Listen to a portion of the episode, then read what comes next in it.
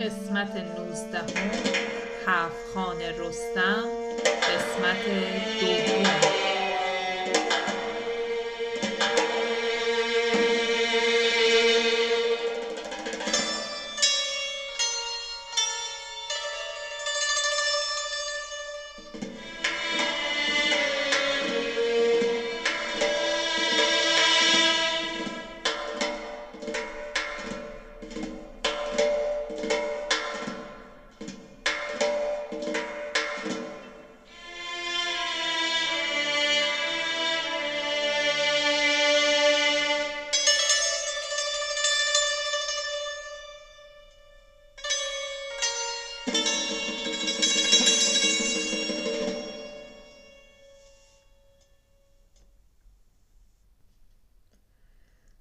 همونطور که تو قسمت قبل شنیدید رستم به سمت مازندران حرکت کرد تا بتونه سپاه ایران رو نجات بده. رستم چهار خان که اتفاقای عجیبی براش داشت رو گذرون و دوباره بعد از شکست جادوگر بدجنس سوار رخش شد و به افتاد. بعد از مدتی به جایی رسید که همه جا تیره و تاریک بود. هیچ نوری نمی‌دید. تو آسمون نه خورشید بود نه ماه و نه ستاره. یه خورده جلوتر رفت و کم کم نور رو دید و به یه جای سرسبز و قشنگ رسید که پر از گل و درخت و چشمه ها و رودهای زیبا و پر آب بود. رستم خیلی خسته بود. تصمیم گرفت که اونجا بخواب و استراحت کنه. یه دشتبانی اونجا بود که مراقب اون دشت ها و سبززارها بود. اون یهو متوجه رستم و اسبش شد که توی سبزه ها بودن.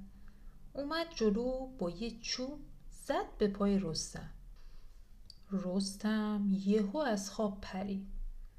دشبان با عصبانیت بهش گفت چرا اسبت رو تو این دشت رها کردی؟ مگه اینجا مال توی که اسبت داره میچره؟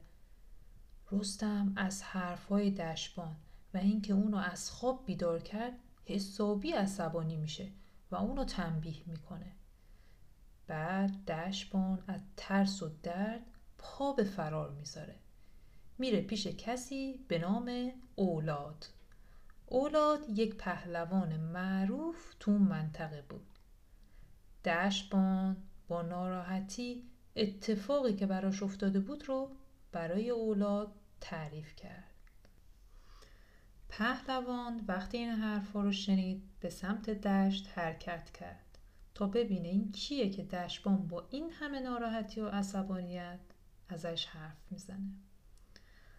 رستم دید از دور داره یه لشکری میاد. سوار رخش شد و شمشیرش رو در آورد. وقتی که اولاد به رستم رسید ازش پرسید بگو ببینم اسم تو چی و از کجا میای؟ تو نمی‌دونی اینجا مسیر شیران پرخاشگره؟ پس چرا اومدی اینجا و اسبت رو توی دشتا رها کردی؟ رستم جواب میده تو با یه لشکر به سمت من اومدی که منو شکست بدی؟ تو اسم منو نمی‌دونی وگرنه این کارو نمی کردی چون کسی نمی‌تونه دست من جان سالم به در ببره.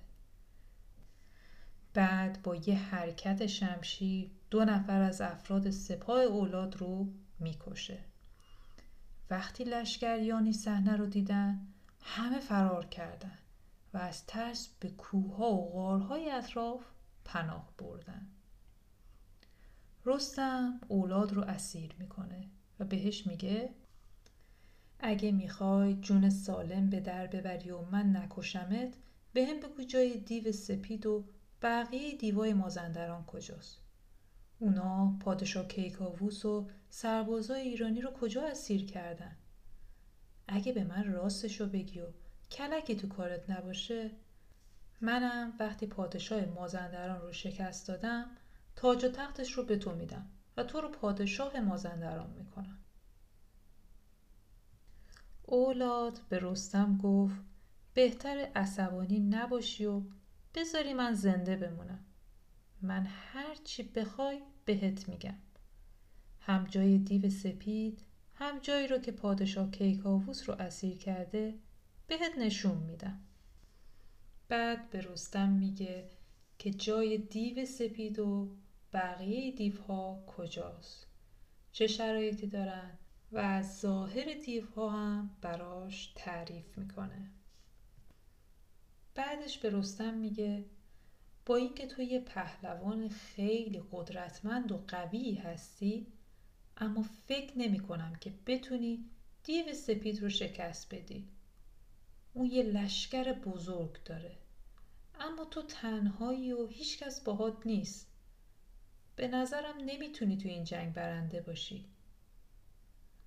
رستم خندید و به اولاد گفت تو راه و نشونم بده بعدش می‌بینی که چطور یه تنه و با کمک خدا دیو سپید و لشکرش رو شکست میدم. پس عجله کن و را بیفت که سریعتر باید خودمون رو به اونجا برسونیم. اونا سوار اسباشون شدن و راه افتادن به سمت محلی که کیکاووس اسیر شده بود. وقتی به اون منطقه رسیدن شب بود. یه خورده که گذشت سر و صداهای زیادی رو شنیدن و دیدن که جاهای مختلف اون منطقه شم روشن شده. رستم از اولاد پرسید اینجا دیگه کجاست؟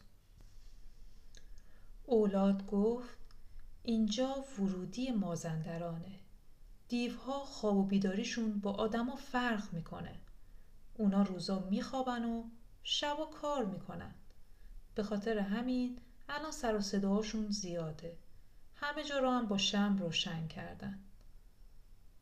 رستم وقتی این حرفا رو میشنوه تصمیم می‌گیره که شب رو بخواب و استراحت کنه و صبح که دیوا خوابن بره سراغشون.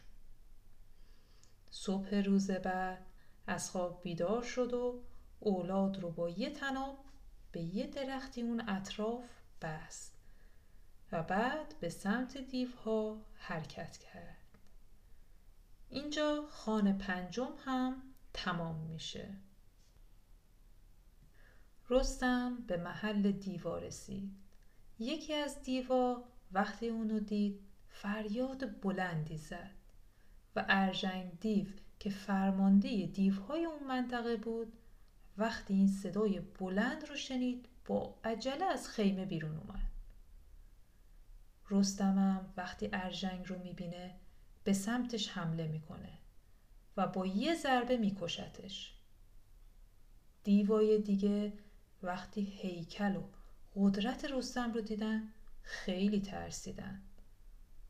رستم با بقیه دیوا هم میجنگ و همه رو شکست میده.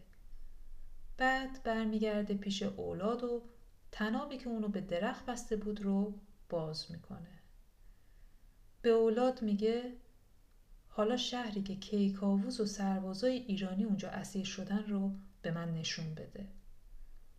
اولاد قبول میکن و اونا با هم را میافتن و به سمت شهر میرن. کیکاووس صدای رخش رو میشنوه و به سپاهیانش میگه دیگه روزای سخت ما تموم شد. میشنوید؟ این صدای رخشه.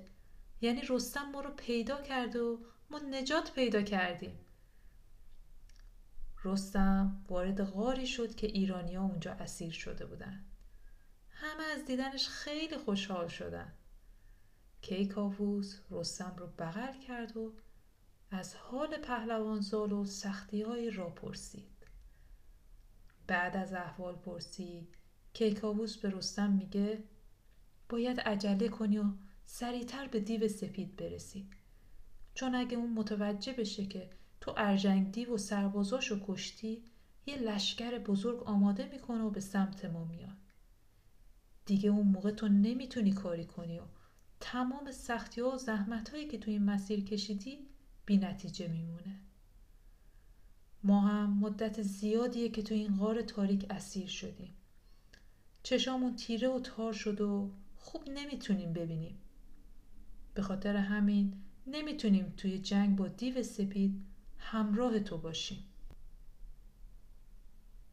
رستم اطاعت می‌کنه و به تنهایی آماده میشه و به سپاه ایران میگه اگه خدا کمکم کنه میرم و دیو سپید رو شکست میدم. بعد پیش شما برمیگردم و این روزای سخت تموم میشه. اینجا پایان خان ششمه. تو قسمت بعد منتظر باشید تا داستان خان هفتم رو هم بشنوید.